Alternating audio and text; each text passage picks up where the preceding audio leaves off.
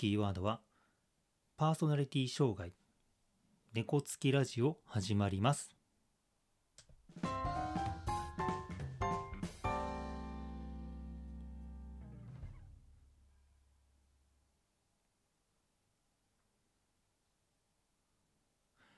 改めまして、こんにちは。パーソナリティのマボニャンです。今日お話しするテーマは、パーソナリティ障害のある方への対応です。えー今日の話はちょっとマボニャンにとってもね、微ボ録としてお話をしておこうかなと思います。えーマボニャン精神保健福祉士として、まあ、現役で、えー仕事をしています。まあ、いろんなあの精神障害の方の対応をしていますが、えーパーソナリティ障害という方の対応もしています。えー皆さんも言葉は聞いたことあると思いますし、もしかしたらあのそのような診断を受けてる方が周囲にいらっしゃるかなとも思います。で、今日、えーお話しするのは、うんと、パーソナリティ障害の方がどうこうってことではなくて、えー少し、まあ、周囲の方々の対応を残しておきたいなと思ってお話しすることです。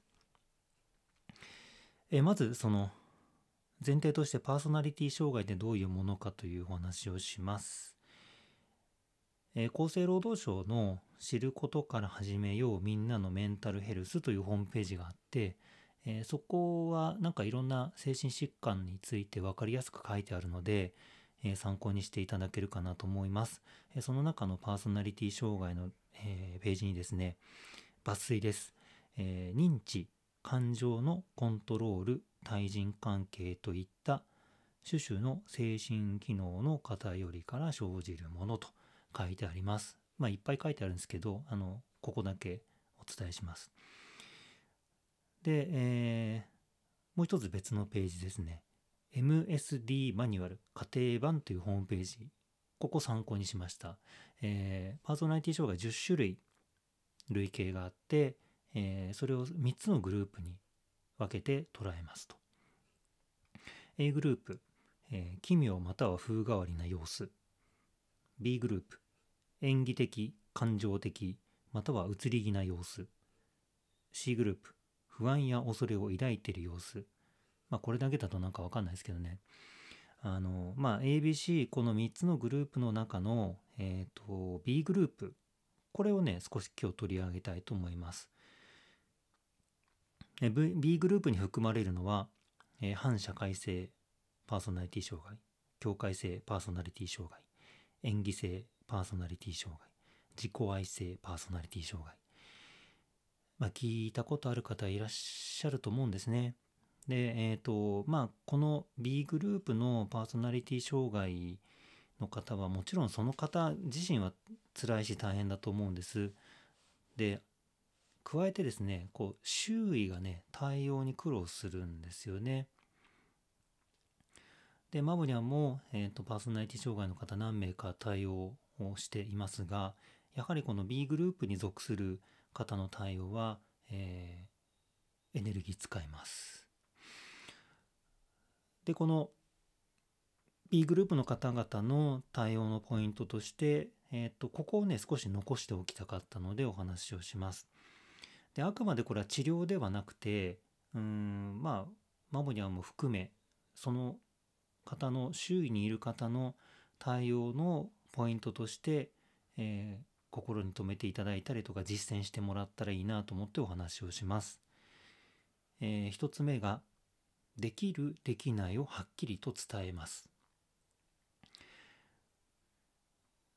なかなかこれ難しいんですけど、あの、ここはね、こうゆ譲らずにね、できること、できないことは伝えた方がいいです。で、二つ目です。えーイレギュラーな対応はしない。えー例えば、モブニャンに予定が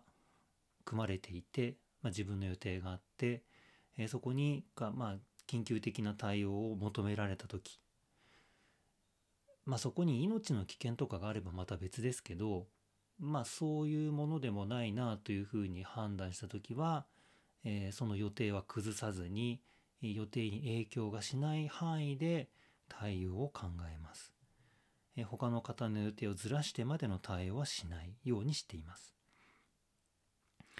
3つ目です。その人に関わる人たちが統一した対応をすることです。えその方、パーソナリティ障害の方の周囲にいる人たちが同じ対応を心がけること、これ結構重要です。まあ、そのためには、その周囲にいる人たちが、こう、確認しておかなきゃいけないんですけど、まあ、それが実は必要になっています。でこの3つですねこの3つのポイントを、えーと、心がけることなんですけど結構この3つをやるでも必要なのはまあ覚悟だったりぶれないことだったりあとえっ、ー、と1対1の対応は結構もうエネルギー持ってかれちゃうんで誰か仲間まあ家族でもいいですし私たちみたいな存在でもいいですし、えー、一人ではなく複数いる方が実は分散されます。で、先ほども紹介した MSD マニュアル家庭版の中にはこうも書かれています。えー、パーソナリティ障害の人は自分の思考や行動に問題があるとは考えていない場合がある。本人も分かってないことがあるんですね。ただやっぱり周り周囲はね疲弊しちゃうんですよ。1対1とか自分たちだけでとか対応しようとすると、えー、疲弊をしてしまうので、えー、疲弊をする前に、えー、まあ医師とか、まあ、PSW マボニャンたちみたいな精神保健福祉士などに相談をすることがいいなと思います。あの距離感ってよく言うんですけど、まあ、友人とか家族とかどうしても距離感を測るのが難しくなってくるのでであれば家族ではない第三者しかも専門性を持っている第三者に対応を相談するのが、えー、大事なことかなと思います。えー、まあ、パーソナリティ障害をのある方その方もとっても辛いんですよ。辛いですしで実はその周囲にいる人も辛くなってきて、えー、双方ね、えー、共倒れになってしまうのは望ましいことではないのでパーソナリティ障害のある方のためにも、えー、周囲が倒れないように、え相談をできるようになってもらったらいいなというふうに思います。